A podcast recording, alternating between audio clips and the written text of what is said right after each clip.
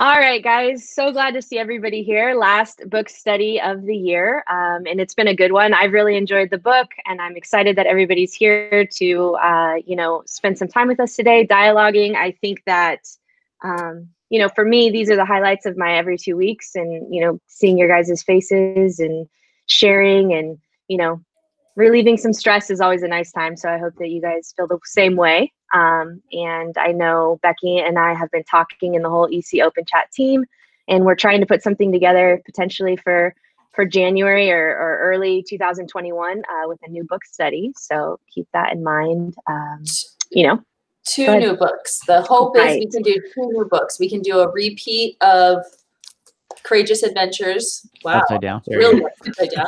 Uh, First backwards, then upside down. I want to make sure you all know. this is 2020, right? yeah. And then, um, so for everyone who couldn't join this first go around, we had a lot of people say that they wanted to do that again. But then for everyone who did read Courageous Edventures and they don't want to read it again, we're looking at another book. Um, yeah. So we'll have two different book studies going at the same time, yeah. hopefully. Right.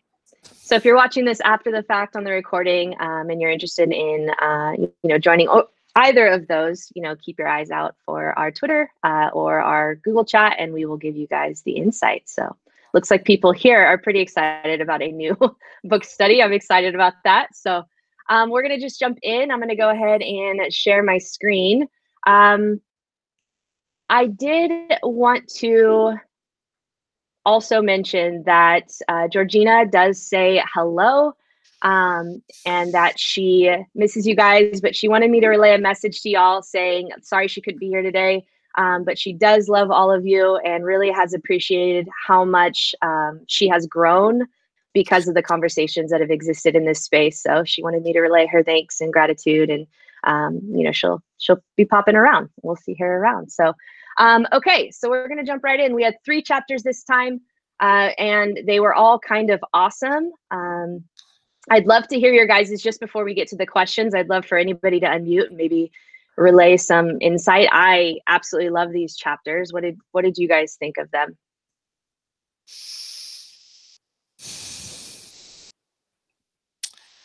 I think what struck me the most was just like the the very very final thoughts of how to go beyond how to continually to challenge yourself because there are times when we get to that point where it feels like oh we have gotten to you know our max our limit but just that reminder that no there's always new ways we can challenge ourselves. And so i was like that's kind of the final takeaway that really stuck with me because i know right now we're all probably facing challenges. We don't want to stretch our wings more and try new things right now because we're might we might be just trying to you know keep our heads above water. But I think that's an important idea to keep in mind. Absolutely. Yeah. Yeah. No, I love that. I love that so much. I think you're right. I think that that's been one of the things, right? Like we we stress this has been a stressful year for a lot of educators, a lot of coaches. Um, you know, and it's hard sometimes as a coach to go to a teacher and say, hey how about we you know push the limits here when they're already you know extended and so supporting them on that and really seeing it you know as we come to the end of this journey seeing her like Magiera like lay that out you know kind of gave me a little bit of like okay we can do this you know we can continue and Any I think it's important. Yeah, mm-hmm. I'll I'll kind of add to that. It's really important too to also find that balance of you know pushing yourself to a new limit, but also recognizing that it's okay to be in a, in, in just kind of a steady spot to just appreciate that things are better than they could be and just let them be better for a while. I think sometimes because we have a lot of pressure to feel like we don't want to lose ground because of a lot of the challenges around us. And I think also too because you know, we have some really motivated people in this room. If you weren't motivated, you wouldn't be here right now. And it's very easy to feel like we have to continue forward to you know, and I I don't want to say like almost like like an ego thing, but like we want to show that we can and we're better than those who are just going to sit back, right? But it's also very much a, a, sign of quality leadership to be able to just have the confidence in a lot of the teachers we support to just step back and allow them to make some discoveries and follow up with them on how they feel they're able to push further because I think a lot of of right now. You know, this is for for for America. This for American teachers, this is a very welcome day right now. It's Veterans Day, and it's a day to show you know appreciation for those who have you know fought for so much of what we have. However, it's also the first day off that we have had since Labor Day. It's the longest stretch of the school year without a break from Labor Day to Veterans Day. And I know that we also have a lot coming up as far as holidays. A lot of school districts do the entire week off for Thanksgiving, and then you have an extended winter break. So, I mean, just for reflection, our school district, we have seven days of school and then a week off. And then we have three weeks of school and then a week and then like two weeks off. Um, this is going to be a time to recharge, even though instruction continues and um, you know learning challenges still exist. It is also the moment to come up and breathe and I think that this is a good time as coaches for us to be able to step back and allow everybody around to just enjoy and appreciate the relationships we've built, the successes that we've had, and very slowly dip our toes into new ideas and extending our understanding. You know, one thing I've come to understand is that there are really only three months where teachers are most open to grow and try new things that oh, are fundamental shifts in instruction. August, September, and January, the months where they feel the most recharged. Right. So as you know, as much as we love to be able to kind of push our limits and our boundaries and see what's next, it's okay to enjoy the view from the top of the mountain and take a look back. And I think more than anything else, beyond extension, this is a time for reflection and use that time. Um, how however you can, not just reflect on on your own practices, but reflect with others. This is when relationships get built and become strengthened, is because you're not pushing further beyond what people's capacities are, or you're not even trying to find what that limit is. You're just able to find a place and a moment and a time to say, look how far we've come, man. I'm really proud of you. Yeah, no, and I absolutely agree. I think that's a really good word. And I think that's good for a lot of us to hear that, you know, that it is okay and that this is a moment for reflection. For all of you that don't have today off of school, um, you know, we feel for you. I hope you guys get that reprieve. You'll get yours. It's um, coming. yeah. Don't worry. Um, You're going to have one of those days yeah. off. I'm like, how did you pull that off? Not fair. I'm leaving Seriously. this country. I think about that all the time when the UK uh, people talk about their midterm breaks. I'm like, oh, I wish I had that too. But um, thank you, Devin, for that. I think it's a really good reminder. Absolutely. So, uh, any other thoughts before we dive into to question uh, number one? Last minute shares. I just was going to agree with Devin um, that I really feel like the timing um, and reflecting is so important to take the time to do that. Um, I find that this time is some of the things that we might have started in August and September, people kind of got lost along the way, and that this is a great time to go back and kind of do the catch up, do the follow up, do that third date that they, you know, that um, Jenny was talking about a lot of times that um, some people are very willing at this point. Um, feels like after that first nine weeks and that first grading period is over, and especially during this COVID time with so much uncertainty, um, the idea that that that they get a decision whether to make to use technology as part of their lesson is gone now. It's not a decision anymore.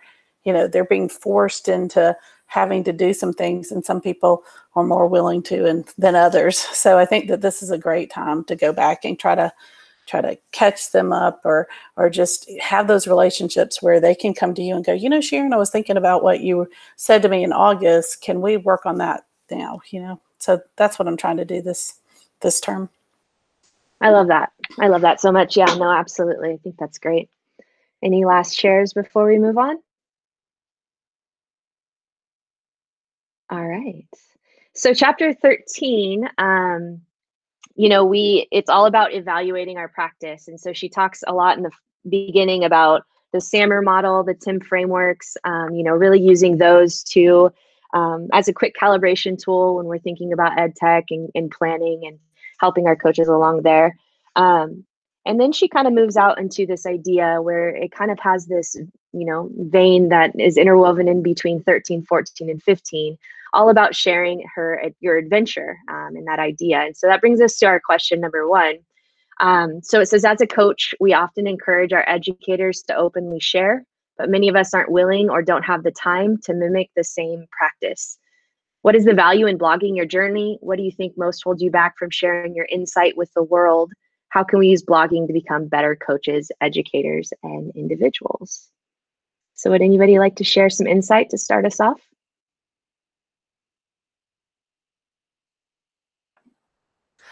Uh, full disclosure, this is my first time looking at these questions because time is just, uh, you know, it's a funny thing no in the age of COVID. Um, That's but, okay.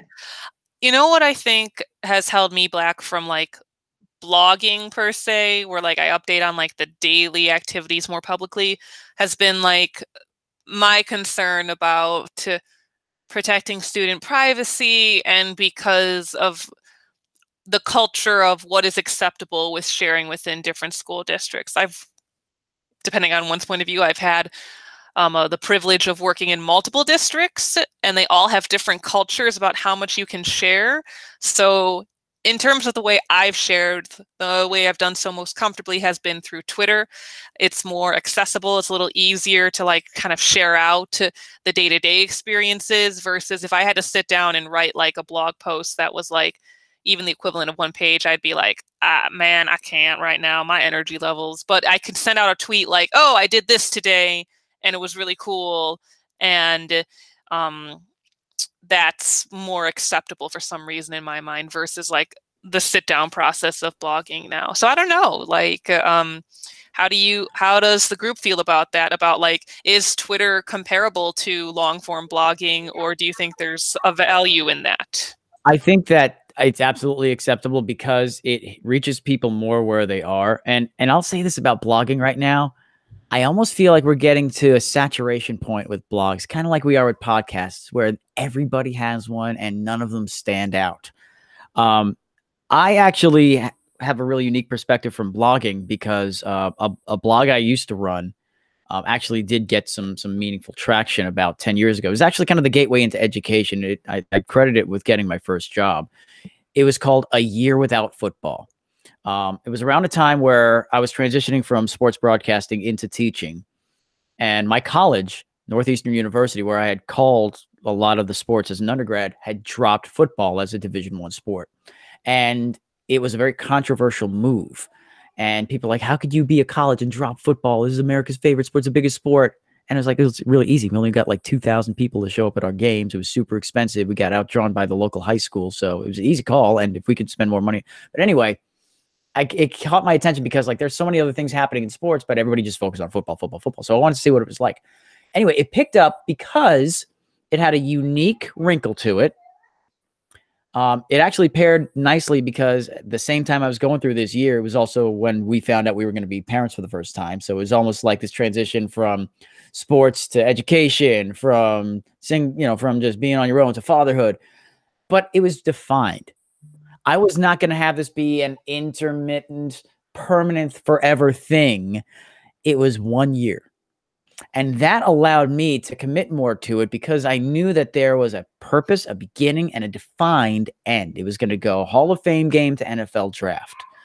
And so, because it had a unique lens and it had defined end points, I felt like I was more able to commit to it because it wasn't just going to be this for everything that I gave up on.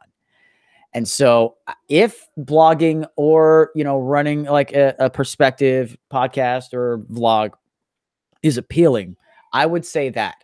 I would say be very precise about what it is that you're writing about. What is the wrinkle? What is unique about your experience, your lens? That is going to appeal to a lot of people as far as how they're approaching things. So I would just put that out there that um, it's easy to manage time if you know that there is a point where you get to say, all right, it's done.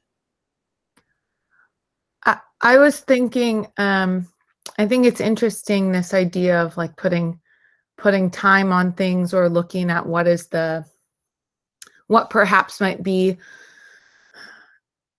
um, the best place to reach a particular audience. I don't know that that is my goal it when and if I blog. I think um, I think that if I am talking to a person and I'm trying to model what I'm asking, it really is kind of cathartic sometimes to put words to paper to get ideas out. I the way that I moved into starting to blog, and it's been a while since I've um, done a, a post, and um, but it I had to think about it like if I wanted to put something in a long email to staff, perhaps it's better instead of an email. Let me think about it like an email that I can write very quickly, but instead I'm going to put it to a space where it can easily be returned to and it can be logged and people can look things up. So um, I was never someone that was coming into things creating stuff for the purpose of other people reading it. It was really about me tracking what I was doing and modeling that I was tracking what I was doing and getting out my ideas. That then led to me putting myself a little bit more out there um, because I, I think it's it's tough to have a personal blog. I think there are pieces in the book that talk about some of that, right? The idea of collaboration around things.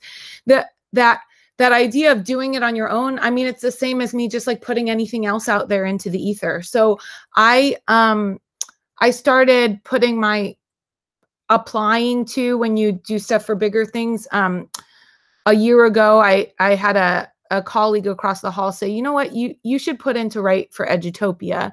Um he had a friend at the time that was doing it. And so i followed their protocols. I put stuff in my idea got accepted and it was the first real time that i had an editor look at something proof what i was looking at i got feedback on it. It was a very different process than a personal blog post um, that then led to more writing over the last year.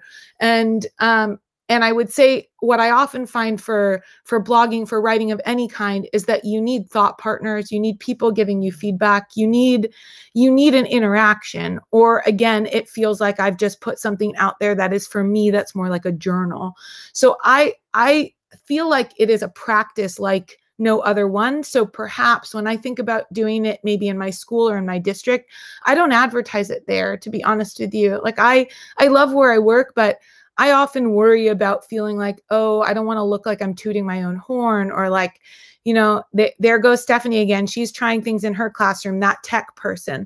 So I want people to feel safe to try without this idea that there is a comparison to me or what I'm doing, and instead feel inspired by other people's practices. So my workaround for that is that I talk about trying things that I've asked teachers to try, and then I highlight other people who are trying them in their classrooms, and I try to bring in other voices in in particular things.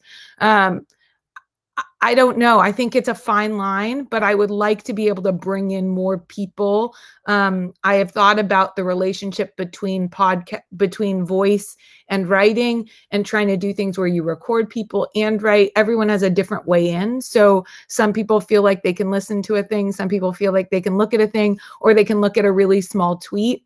I have found that my in between for all of these is more of an infographic.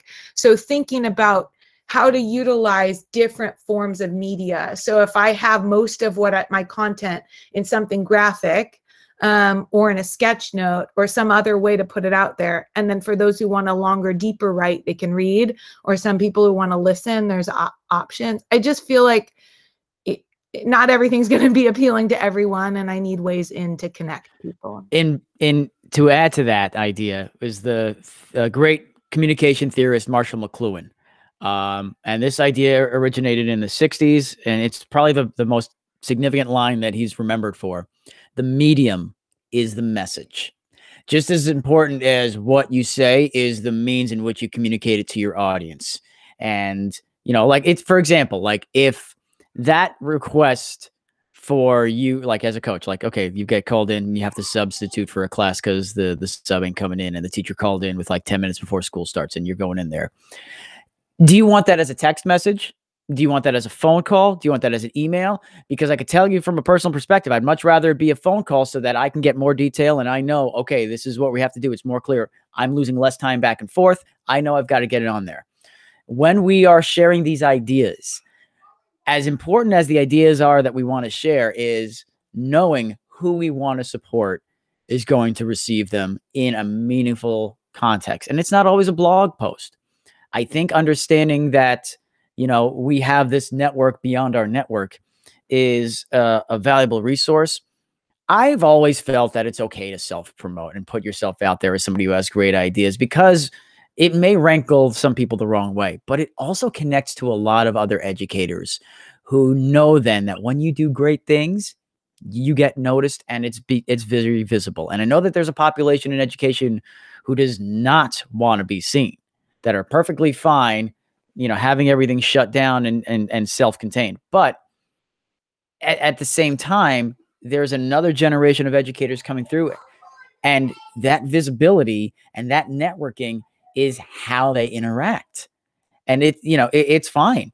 And so I think that the connection between podcasting and blogging and writing, Stephanie, that you mentioned, one of the things I notice about like a lot of podcast culture is that they very much support each other. Like if I have a podcast and I invite these three other people to come on my show, well, guess what? Now I'm going to go on to their shows as well. And so everybody always has a special guest because they're always inviting each other. And when it comes to writing um, and, you know, blog posting and, and, and educators, you know, tweeting and retweeting, that's really what it is. It's demonstrating those connections so that you are able to bring more in to share with the people that you support more directly. And I think that that's a part of leadership is being visible, is sharing these ideas and, and allowing others to come into that circle so that you can bring anything from the outside. Because frankly, we are that extension. Like we are those connections to the broader field of education because teaching is such an insular profession, unfortunately. And and very rarely, even though we have all these means to do so, do teachers really seek to expand beyond their immediate kind of social networks as far as uh, other educators. And, and, so it's important, I think, for us to be visible because it's going to encourage others to extend out as well. If we can do it, really anybody else could. Yeah. Really good points. And I, you know, from as someone who, you know, isn't super like uh, out there quite yet, like still working on, you know, who I am as a coach and an educator and you know navigating this journey and learning from others. Um, blogging for me at this point in time is is more so that opportunity i think to reflect on my own like understanding and learning. Um, and so i think there are various levels of blogging and podcasting and really creating. Um, but for me i know like I, I you know she mentions that like on 147 that if she was going to spend so much time researching and like iterating then there should be a moment to to stop and reflect on that um, and i really feel like that is valuable and a lot of you know the responses here on this on this question here um, you know from francis and sharon etc um, even jared like this idea that it, it is therapeutic it is cathartic it is an opportunity for us, us to open the door um, you know, to celebrate. And so, Sharon, I'm actually going to ask you. You mentioned in the chat, I also like it as a place for teachers to be highlighted. Um, would you like to elaborate a little bit on like how you have used it that way and like what has the reception been? Let me find my mic here. Um, okay. I, you know, I think it's really important that um, if we can share and celebrate their um, their successes, and I'll, a lot of times my one of my old bosses would always want us every every month we had to kind of glean good news and and celebrations. And so it was a great way of i would be writing that up for her and i could go ahead and just put it out there um, we don't all i didn't always put it on a blog but i would put it in different newsletters and different ways that we could share and a lot of times um, we would find out that that would help other people, um, maybe in the same grade level, maybe in another school um, school, but in the same grade. That hey, that's a great idea. Let's see where we can go from there. Um, what I found was a lot of teachers were like, "Well, this isn't anything special. You know, I'm just do I'm just teaching. I'm just doing what I need to do." And I'm like, "But you don't understand. It is special, and what you're doing, um, you're being very reflective, and you're taking care of of your students' needs and." and we need to celebrate that. And so that's the kind of stuff that um, I would try to do. Um, I think in my little write up, I was, you know, I really struggle with words. I mean, um, I'm kind of more of a math math brain, sciency brain problem solver than a wordsmith, and so. Um, I would get started and I mean I'd really work hard on it and by the time I got something written it might have been a whole week later and it wasn't relevant to the time or you know so the time that I would spend on trying to be super reflective or or inspirational or anything just wasn't working for me. And so one of my other tech coordinators at another school, um, she just started posting anything that she would put out there as an email. She would just post it to her blog, and so it was a place for her teachers to come and get the information, so they didn't have to search for the email or that. And then I found that it really was a great way for me to go back and reflect what I've been doing. So that's kind of where I've settled with it. I love some of these ideas that um, folks are um, talking about. I do think we all need a place to reflect.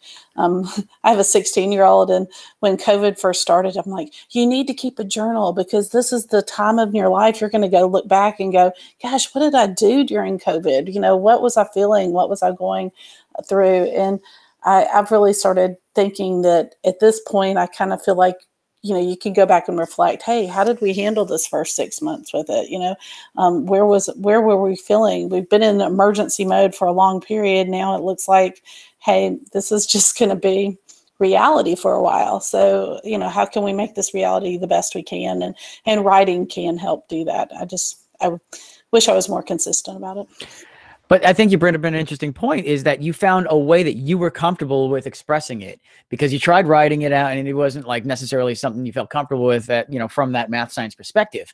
Um, I always tell students when we start doing writing and we want to work on writing skills, we always talk about writing to, you know, our best writing comes from a, a, a comfortable topic, right? Like if you ask me to lay out a five paragraph essay on the uh, navigated back and forth um, uh, perspectives of nuclear quantum theory. Forget it. It's going to be trash. Uh, I wouldn't want you to read that. It's going to be laughable. But if you give me a topic that I've lived and experienced firsthand, I'm going to be able to write chapters if it's in a method that I'm comfortable with. When I talk to students about writing, I tell them that you don't have to be an expert, but you have to have an idea. However, if you want to write like an expert, write about yourself. Because, kids, you are the world's foremost expert on you. You've been there since day one, every moment, asleep and awake. Nobody else understands what's going on in your mind because they didn't live it. You have the opportunity to write better about you than literally anybody else on the planet. And when it comes to our perspective, nobody else is going to be able to write that better than you. So think about how you're best able to express the story of you and what you see. And you're going to be able to bring that in a way that nobody else can. So find that method. Absolutely. And if it's a blog or if it's a podcast or if it's a video that you can put out, if it's a tweet, if it's that little section in the school newsletter that your principal made you contribute to because they need filler and they need to satisfy an area administrator or a superintendent, whatever. If it's what you do well, live there because that's your space. It's your voice. And don't try to make it sound like anybody else's. One of the best things I got feedback for um, during my time this past week that surprised a lot of people was when I got more comfortable and I started picking up a little bit my Staten Island accent again. Because that's something I lost a long time ago because I felt like I had to conform into this kind of clarity. I felt like it was going to set me back a little bit as far as being different from everybody else in my immediate community. But because I was so comfortable in that setting, I dropped any type of pretense and, and I was who I was. And I was always worried about how that would be received. And it was um, really comforting to see that. So, whatever your voice is, whatever your expertise is, whatever your strong point is, that's how you start. That's how you deliver it. And that's how you make yourself more visible so that other people can see what you bring to the table and how it can benefit them. Absolutely. And there's been some great uh, insight in the chat as well. Um, you know, ideas about, you know, the best Steph kind of mentioned the best ones are the ones that just flow out of her. Um, sit with like, you know, she has so many that she just sits there with the first paragraph uh, and, you know, waits for those aha writings. But I think sometimes, you know, and Jenny mentioned, just get it out and then you can go back and refine. I think we are so critical of ourselves and the, you know, the the statements that we make because we don't think they're perfect but you know just like our kids we got to help them process right as and it's the same is true for ourselves and for our educators also mentioned, uh, I don't want to just gloss over before we move on, but Jared uh, mentioned that he has a teacher who's he's encouraging to share what he's doing in the classroom, but still apprehensive about sharing. Jared, would you uh, just share with us a little bit about like how you are helping that teacher along, maybe encouraging them in that? Um, yeah, sure. So he's he's um been using Pear Deck a lot, and so he he's been um, doing some great things with it. And so I've been trying to encourage him to, to share out his story because his biggest hangup is why aren't more teachers using this in, in our building? And I said, that's a question I keep asking too and keep trying to encourage, but um, everybody's kind of in their own little bubbles here. So, you know, so I was trying to encourage him just to, you know, maybe give a shout out through email. Hey, try this, or, you know, things like that and or sharing a faculty meeting and things like where he's just not comfortable yet speaking um, to the whole group so i told him i said well do you mind if i come in take some pictures we'll share them out on twitter we'll tag the school in it and and, and so he was good with that and then um, i'm trying to encourage him in the next world language department meeting to try to encourage um, encourage him to, to speak out a little bit more on how he's using it and try to see if we can get get more teachers on board because he's like, I'll never use paper again, which is you know a great ringing endorsement uh, for the for the tool because he's found something that he loves. It's it's working.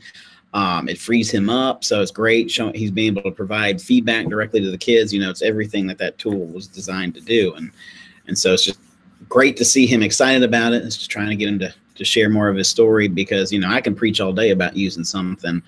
Um, but you know sometimes it falls flat and i know having his voice in it would be a big big help. And you know talking about you know writing and things like that i've tried different formats. I've tried blogging. I've tried email blasts. I've tried this that or the other. And i just i feel like i don't know maybe you guys can help me with this some a better method to kind of get a message out there to teachers because teachers at least in my building feel a little overwhelmed with emails um, they're a little bit too busy to to check social media posts. You know, Twitter's Twitter's a great one, and I try to encourage teachers who aren't comfortable writing blogs to just tweet out short little blurbs, pictures, successes, things like that. But um, kind of the world we live in and just how overwhelmed they are, I feel like messages are kind of falling flat and faculty meetings are harder and harder because they're more on zoom than they are in person so um, so just finding that to be a challenge right now. I've seen Flipgrid being utilized more uh, at the professional um, development level for educators because it's digestible and it gives everybody a chance to see each other and it allows administrators to provide um, meaningful feedback in, in, a fairly um, efficient manner um, with a reasonable time frame. So that's one.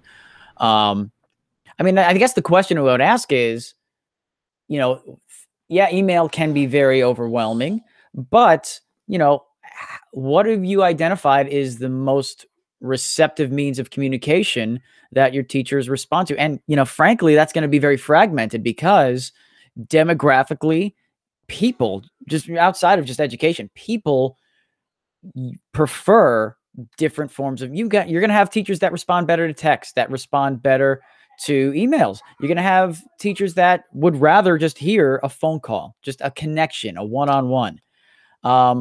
That might be something to kind of Rolodex or keep a track of uh, separately so that when you do reach out, it's not something that simply you do just to document that you tried to help. But, you know, that's what salespeople do. They keep track of those little things as far as like how people are best interacted with. And, and so if you have a staff that you can manage, start to kind of ask around about that. That might be a good survey question. What is your most preferred means of interaction and communication? And you're going to be surprised at what you see, but you're going to have that information on a personal level. Absolutely. Really, yes. really good stuff. Go ahead, Jared. No, I said that's a good idea. Thank you, Devin. Appreciate that. Number one thing I learned in working in marketing and media was, you know, reach people where they are. Yeah. Yeah absolutely. All right, so we're just for time's sake going to continue on. Um, really good stuff. Chapter 13 is awesome, and so is chapter 14 and 15. Um, some really great ideas in the chat. Uh, so if you guys will check those out as well. Um, so chapter 14 is all about uh, staying inspired and finding support. Kind of goes back to you know our first conversation when we started off this idea of you know being reflective and really being there as a support system um, for our coaches, for our educators uh, across the board. You know, not only our educators but also our coach colleagues. So question number two. Um, you know, I, I liked her use of, of language here. She mentioned uh, Ellen Porter once said, all great adventures have moments that are really crap. And I felt like that was like so real and raw. Um, and it's really, she kind of mentioned that it's, you need to find a way to keep going through that crap. Like it's not going to not be there. So we have to kind of push through. Um, so the question uh, was this coaching journey isn't always going to be about one that is full of positive moments. I mean, we all can attest to that. When you find yourself faced with challenging experiences, from where do you draw your inspiration? Uh, and what are some tips you can share to help other coaches keep the course despite the difficulties? Would anybody like to start us off? I'll jump in here. Uh, I think this kind of leads into the next one too. But for me, it's all about uh, building up that PLN. And so for the past few years, my PLN was just the other coaches within my district and I actually found like I wasn't I was growing. I can't say I wasn't growing, but I wasn't growing very much because we weren't getting any outside ideas. And so this year, each challenge that I ran ran into while coaching, like I know I have people to reach out to, and before I try on new ideas, I, I mean, Shannon, you've seen many of my random ideas, but I ask like, okay, well, what do you think of this? How would this help? Because we do get stuck. I had one teacher who was just her challenge went from one thing to the next thing to the next thing to like everything was her challenge. And then when it really came down to it, it was no, we actually just need to pick the essential standard standards to focus on an ELA and we can start driving instruction that way. Like it, we went from so broad everything in the book to finally being able to narrow it down but when it was so broad i honestly felt like i was not helping her and like she was going to end the journey and just be like thank you for wasting my time um but now when i mean we had to cancel one of our meetings this week and she was like so do i get two meetings with you next week then like well sure but it, you know, it's nice because I'm like, okay, at least that validates the fact that she really does enjoy this. But it all comes from having a connection with people that I can reach out to when I run into issues. And so I know the open chat has helped me with that. Absolutely. Tiffany put in the chat, we have the moral and ethical imperative to create entry and access points for all students, and that requires being comfortable comfortable in discomfort out of chaos can come the greatest ideas and opportunities and i think that that you know is so profound um, and i don't know if tiffany you're in a place where you can elaborate a little bit on that but we'd love for you to maybe give some perspective on that i know that you're writing in the chat so i'm assuming maybe maybe you don't have the capacity to share out loud while she's finishing that if she's responding in the chat i'll kind of fill some of the space here um, I did a blog post about how being honest about your own struggles is going to help others buy into their own. So, you know, I- will tell a story, um, and I'll kind of read from what I have here. I just brought it up. As a young sports fan growing up in Staten Island, I fell asleep each night to the sounds of the games on the radio. I was fascinated by the stage provided by all parties. And as someone who excelled in school and constantly sought challenges, I envisioned a dream as a broadcaster. I worked hard to convince my parents to put me in the best schools they could, leading to an acceptance to Northeastern University, where I got to live out my passion through a degree in communication studies and involvement in the sports department at the studio radio station. And I was able to dive right into the world of pro sports at this time as a producer for the top billing sports talk station in the country where I worked to cover some of the most significant American sports moment of the early 21st century. And I parlayed this experience into a job in California as a pro hockey announcer with the Bakersfield Condors. I lived my dream. And through teaching, I can convey that buying into education can still turn ambition into reality. What a garbage story that is, ladies and gentlemen. Like, really, like that, that's just like so self infl- infl- in, um, infl- inflating. And, and it, it really leaves out so much of what I had to go through to get to that point. I didn't involve a single point of failure. We're afraid to share that because we feel like it diminishes our own narrative. I left out so much about my struggles with depression and anxiety, about a lot of the um, home challenges I faced growing up in Staten Island, in dealing with um, you know a lot of domestic abuse issues that I had to witness. Um, I left out a lot of the classes that I failed. The fact that I just basically scraped in due to a technicality. Uh, the fact that I was basically let go after go. my first year in my dream job. Without those failures, those struggles, those challenges, those stories of triumph and achievement and accomplishment are just self-inflating. So it's really important to make sure that we are able to highlight the struggles. In fact, there's a lot of great research. Um, I was at NCTM um, back in 2017, and one of the keynotes was a study from Columbia University where when you give science students stories about great scientists and their failures and their struggles, those students are more likely to persevere and um, work through their own struggles. And it leads to higher academic achievement. The failures, the struggles are the most important part. And if you leave them out and only only just highlight on the successes and the, the, the things that worked great, you leave out the things that failed. Um, all you're doing is creating a self mythology, and it's just an echo chamber of this communication, that ability is inherent. Yeah. Thank you so much for that. Uh, Tiffany, you want, would you like to elaborate for us? It's such a great point you made. I, I, definitely will. But first I want to just piggyback off of David and to, to the point, I too love the broadcast voice, but um, I'm the parent of two dyslexic children. And one of the things I realized very early on that was going to be critical to their success was helping them to understand that while different, they were not less. And I did that by showing them all of the great people who had dyslexia and how they accomplished it by using their strengths. So, to that point, uh, I was working at the Department of Education when the book Failure is Not an Option was released. And I thought to myself, what a joke that this is. Not only is it an option, it is a reality, and it is not about whether or not we're going to fail. It's about how we get up and move forward from the failures. So, David, thank you for sharing that. Just an amazing point. And to, to piggyback on what I posted, you know i most of us who do what we do to david's david's earlier point about those of us who show up here are passionate we're committed we're dedicated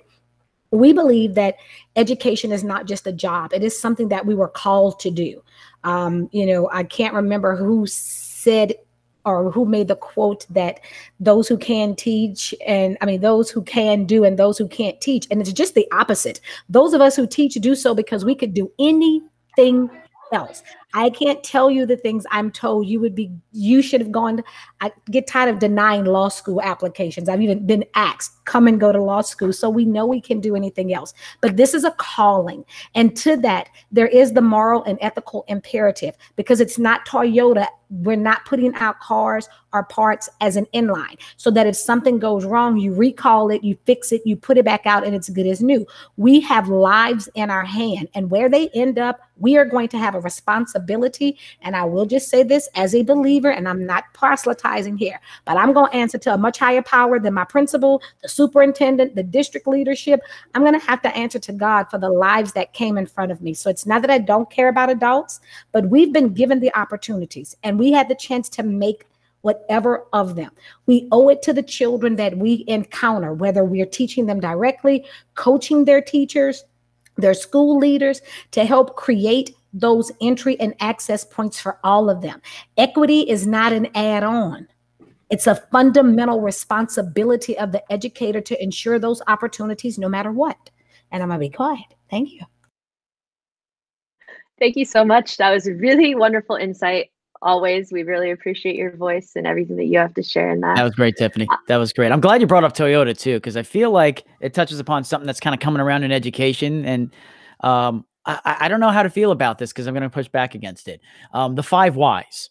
So if, if anybody has heard of the process of the five whys as far as problem solving, it's the idea that you find an issue um, by asking why, and, and, you don't blame a person. You don't bring a person. You blame a, a process or a, a, a, um, a technical component. And it comes from Toyota, from the engineering on the assembly line. So for example, if a mechanism on the assembly line isn't slow, so like you ask the engineer, so why is this slowing down? Well, it's because we're not able to get um, the, the, the conveyor belt moving along as quickly. Well, why can't we get the conveyor belt moving along as quickly? Well, because um, every now and then we have to slow it down to repair the, um, the lubricant on the, the ball bearing. So why do we have to repair the lubricant on the ball bearing? So because it's starting to dry out when this happens. Well, why is it starting to dry? So by the time you ask five of those why questions on the process, you've addressed something that you can take action on that's actually pretty small but will have a bigger impact and that's t- picked up some steam as far as um, organizational processing.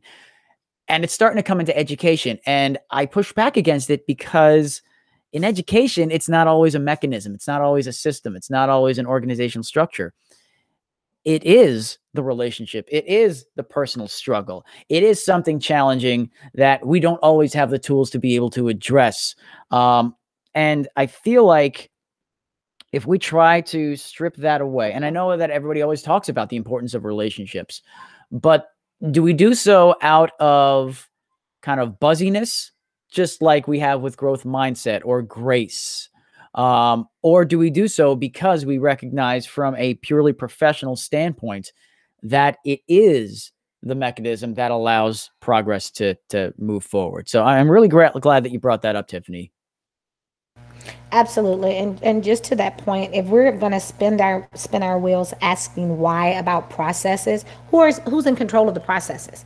So now we're saying the ball bearings are greater than the person who created them, that the that the conveyor belt knows more than we do. So now we're elevating the thing over who we are and what our responsibility is. And at some point, that's stripping away accountability and responsibility. So when the process is that the ball bearing snaps and the axle breaks in the middle of highway traffic, then who becomes responsible for that person's life being lost? So we've removed that. And I know I'm going way off on a tangent, but I'm more of a conspiracy realist than a theorist. It just is what it is.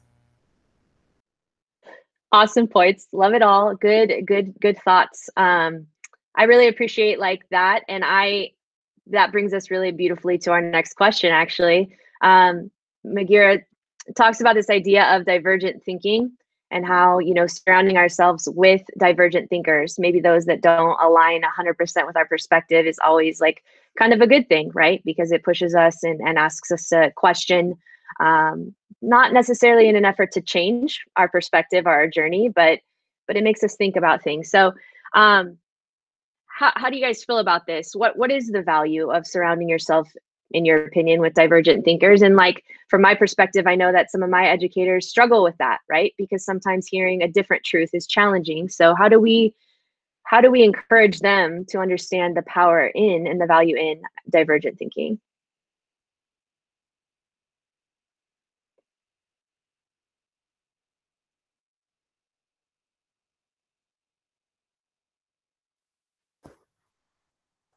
I often think about it. Um, I think that the word divergent makes you think that it is like oppositional, and I don't. I don't think of it that way. Um, and so I, I think that a different perspective does not mean that they are in opposition of one another. It might be through a different lens. It might be that they are coming at it from a different perspective.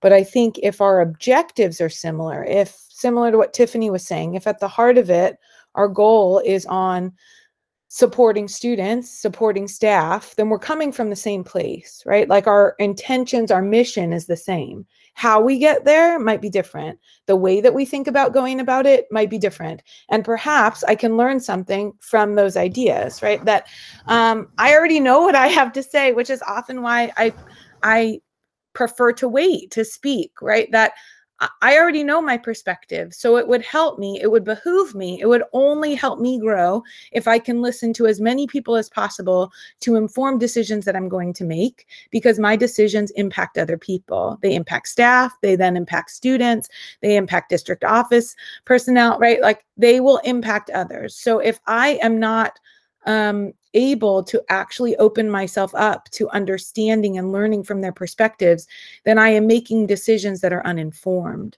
Um, and it and I also think that it it serves me better. I often I use the term thought partners. That is how I work. I work with having and bringing in thought partners on pretty much everything that I do and every decision that I make. Um, and i am i think i am better for it. I know that they help me um, they help me question myself when there are things that i cannot always see um, and and i need that other perspective. I need those other voices because otherwise i'm only making decisions with myself in mind and that isn't fair if i am a person that speaks for more than me when decisions are supposed to be made. Absolutely i love that and i think that that's really a, a bright point. Devin you have something to add? I i'm absolutely going to add to that uh, and throw this idea out there as far as like who i listen to the most. Um, as much as you know i listen to you know a, a diverse array and i try to follow um, educators from around the world. I want to have a global perspective so i can you know think globally and act locally. But as far as things that i bring to my teachers the ones i listen to the most are my newest teachers and i know that teacher ed programs always are getting hammered hard as far as you know what they're preparing teachers to do. But a lot of times I see new teachers doing wonderful things, and it's because they're coming from those programs. And if these are wonderful things that they're doing right now, those are the things that I need my more veteran teachers to see because a lot of times they are not the most like technologically proficient um, educators. They're teachers that are just finding best practices that work with students. They're able to make those connections and whether it's because of its uh, general proximity to students, it, it's something that works. And a lot of times it's funny to hear with those veterans, oh, it's just because they like them more. Well, yeah. So let's find out why. And if it's something that you can replicate or at least kind of infil, you know, bring into your practices, then why is that necessarily such a bad thing? And it's a way for newer teachers to feel like they're doing something right because a lot of times those newer teachers are the ones that are most on the cusp of leaving the profession altogether. And yeah, a lot of energy is focused on support and uh, compliance and um, a lot of these in service programs. But really, let's let these newer teachers feel like they can be leaders in our field so we don't lose them. And so their voices are the ones I try to seek out more than anybody else because they're going to have the greatest opportunity to diffuse upwards towards our more veterans so they can feel like they're constantly on the cusp of practices that have meaningful impact instead of something that the district just imposes on everybody. I seek newer voices. I think that's great. I think that's awesome. And I think that that, you know, I think that this space is a great space for coaches, right? Because there are so many different perspectives um, and we can learn from each other. I've learned so much over the course of this book study and in the chat, and um, you know, different perspectives are, are really important for growth. Um, any other thoughts on this idea? We're winding down kind of to the end of the hour. I want to be mindful of time. Okay. So um, I'm going to go ahead and skip down to question five uh, real quick. We'll, we'll kind of touch on this and then we'll wrap it up. Uh, so she had in ch uh, chapter 15, which was our final chapter. Uh, mind you, if you have not read uh, chapter 14, I encourage you to do so because it's all about like um, this idea of a play date and a three date rule, really giving uh, teachers a space to um, interact with the tech that that you know you guys are collaboratively kind of coming up with as a solution for lesson planning. Um, and it's just, it's really rich the way that, that she lays it out and it's kind of that process. But uh, in chapter 15, our final chapter, um, it's, it's, it's the culminating kind of chapter of her of her book that's like all about okay what's next now that we started our journey and we move through this process ultimately like we need to start planning our next adventure and she lays out these different kind of tips and tricks um, to kind of get us moving to our next adventure, teachers and, and coaches alike. And uh, ideas like be your own hero, don't get comfortable, channel your inner student, share your crazy pills, um, which I thought was funny. Um, but I was wondering, for those of you that did re- read, um, you know, which which of these sections, or, or those of you that didn't, um, which which of those those headers really like resonate with you? Uh, how will we be mindful as we strive to be our own hero? Um, what steps will we carry out to ensure that we don't get comfortable in this process? or too comfortable rather, how will you model joy? Uh, and she talks about channeling your inner student to do so. And then finally, do you plan to share your crazy pills? Like ultimately, all this insight that we've learned, how are we going to share it with the world and really enhance the lives of others?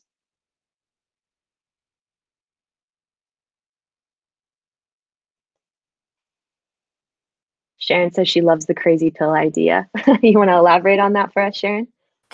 Well, I just, um, I think I'd written down that um, the two that really struck me was don't get comfortable, um, and also the um, idea of um, um, constantly keeping it fun, those kind of ideas. But, but just the idea that yeah, we are kind of crazy. We're I'm sitting here on a Veterans Day, and you know could be doing a lot of other things, but really um, this is bringing me joy to be with you guys and to hear more and to learn from everybody. So the the learning is is so good on here. Um, I will say that I've I, you know I've been teaching for a long time and been a tech coordinator for 25 years, which is a long time in this business. And um, and so if you don't just keep pushing yourself to get out of your comfort zone um, and to you know be uncomfortable um, and go, you know, I don't really, I can't do that. And then it's like, wait, the minute I say that, I need to, um, to go for it. Um, Brene Brown's, um, you know, leadership books and um, some of those kind of ideas about um, about being uncomfortable and being vulnerable has just been um, something that has come across my plate the last couple of years, and um, and that's kind of where, you know, instead of winding down, I'm just winding up. I think so. We're going from there. Awesome. Thank you for that share. Would anybody else like to add into this? Give some good insight to the final recording of Courageous Edventures? I share it.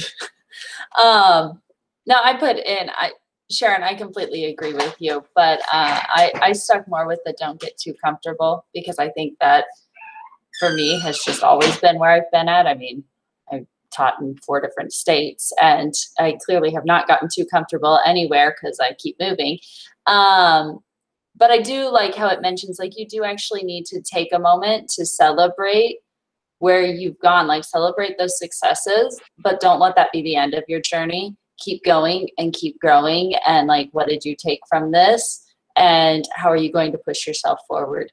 Um, i had a professor in uh, my grad program who she would always say, once you feel comfortable and once you start feeling bored, like you need to move on. Whether your position is teacher, uh, principal, superintendent, if you start feeling comfortable and you feel like I did it, I got where I needed to go, then that's your time to move on. You need to find something new because you've either lost your passion or you're no longer showing that growth mindset. I think there's a fine balance between being comfortable and being bored. I think when that's you're true. bored, that's when you ask, what now?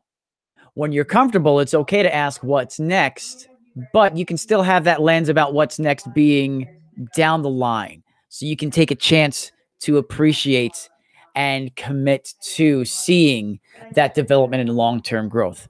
It's okay to continue to develop your practices and, and, and, and grow as long as it's not to the detriment of everything else going around right now. And it's, you know, I, I, think it's one of those things that we have to be careful with, with this mindset of never be comfortable. If you are never going to be comfortable, then what is all this for? You know, you have to understand that there's a point where I'm doing something good and it's okay to enjoy doing something well as long as we leverage that into allowing others to do something well before we leave it behind. So find that balance and make sure that you recognize more than anything else that you are good enough and it's okay to be good enough. Absolutely. That's a really good uh, reminder. I think you're absolutely right. Um, I one last piece i just really want to touch on this idea of like finding joy like channeling your inner student because i think right now a lot of us wherever we are across the world there's a lot of pressure on educators and coaches um, and sometimes i think we you know with such limited time or such the constraints and limitations that exist because of covid teaching um, we forget that we need to have fun that like it can't always be grind grind grind um, because really truly like our students are the ones that are going to suffer in that regard. Um, and if as a coach we're constantly pushing pushing pushing um, and aren't aren't you know consciously making moments of of you know joy uh, it's creating moments of joy um, then you know i think that that that is we're doing a disservice. We're doing a disservice to ourselves uh, to our educators that we're coaching and ultimately to the students that they're going to continue to impact um, and so yeah i agree uh, jared has po- posted that this group brings him joy. Hashtag inspiring and i agree with you melissa uh, you know same. I feel that way too and i'm really grateful that we have this time together uh, and that we were able to share and um, i think it's really rich when we can come together and, and enjoy each other's company um, before we kind of round it out are there any last uh, words for the good of the order before we close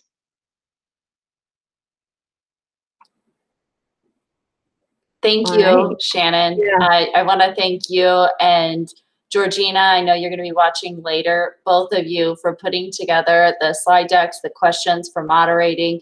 Um, that's a lot of work that that you both took on to make this book study happen. So a huge shout out to both of you for uh, for keeping the excitement going, for for keeping this going, and um, supporting us all along the way of reading Courageous Edventures. So. Well, thanks. Yeah, it's been a lot of fun. I've, I, I mean, yes, it's a lot of work, but you know, it's there's so much growth that comes out of it, and it's like one of the, you know, being stuck at home and teaching virtually. It's it's a good bright spot to be able to share these insights with the world and really engage with you guys. So it's been a lot of fun. I've I've been able to take this model and use it with another group that I'm working with, and so it's been awesome, and they were very receptive of it. So that's the kind of stuff I want to see that my teachers are able to do. So just wanted to um, share that on with you guys that this is um, this is impacting more than just the small group. It, it you know we bring it out and we keep pushing it forward, and um, it can impact a lot of people. So thank you so much. I really have enjoyed being able to reflect on the questions if I have time to go back and do it, but then also take this time to chat. So really nice to see everybody. Absolutely. And for those of you watching and those of you that are with us now, you know, if you know something in your soul is like pushing you to say i maybe want to lead the next courageous adventure round for all of our coaches that didn't get a chance to join this book study reach out to Becky or myself or Georgina so that we can uh, get you equipped with the slide deck so that you can be the one leading leading the conversation next time. Because I think that now that we've done this together, let's go ahead and and and you know share that with with everybody else. So um, let us know. Let us know. We would love to we would love to bring you along on that journey. Um, well, with that being said, I want to go ahead and close out. I want to be mindful of time. Uh, thank you guys so much for this experience, for this, uh, for today, for the insight that was shared um, you know, if you're watching on the recording, spread it forward and uh, let's go ahead and keep the conversation going. And I appreciate all of you and hope you have a good day. Enjoy, everybody. Take care.